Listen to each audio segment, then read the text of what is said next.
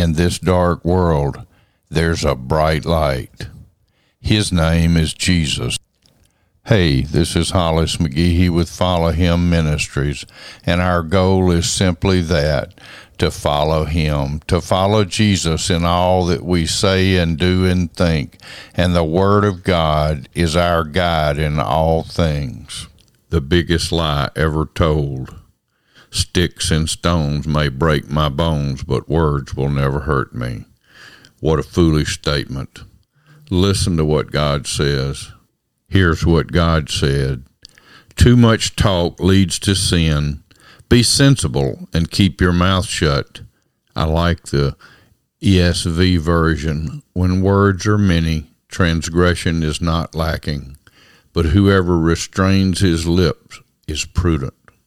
We want to be prudent with our talk. We want to not talk too much because too much talk leads to sin. So we want to follow the, the words of God to, to be sensible in how we use our words and to keep our mouth shut more than it's open to be careful in what we say to use Ephesians 4:29 which says only say those things that are helpful for building others up that's not an exact quote but that's a close paraphrase that we should only speak those things that are helpful to others. That, in fact, should be our filter to decide whether something should be said or should not be said.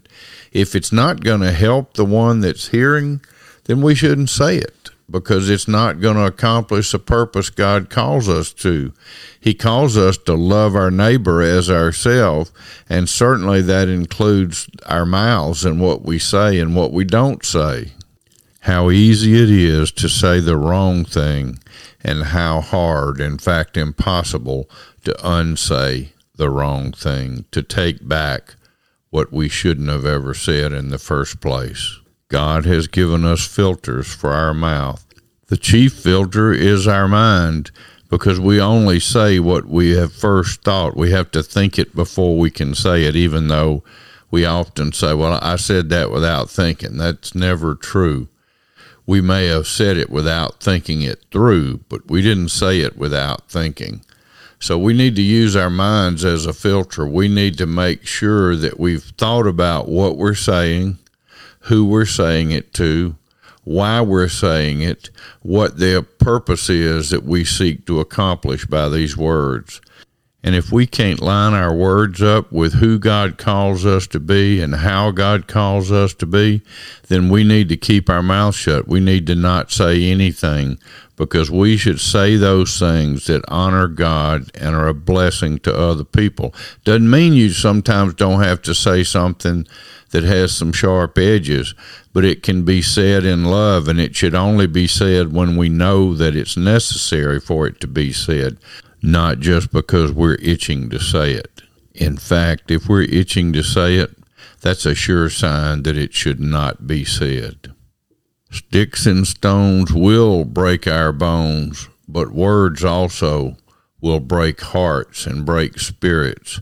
We need to be real careful with the words we choose. We need to make sure that we're choosing words that honor God and are helpful to other people. God bless you. Have a great day. Hey, thank you for listening to this message. Our goal is to be encouragers, and if there's any way we can help you, please let us know. We can be reached at the website hollismcgehee.com, email hollis at hollismcgehee.com, Facebook under my name, Hollis McGehee, or follow him ministries Twitter under Hollis McGehee. God bless you. Thank you. Have a great day.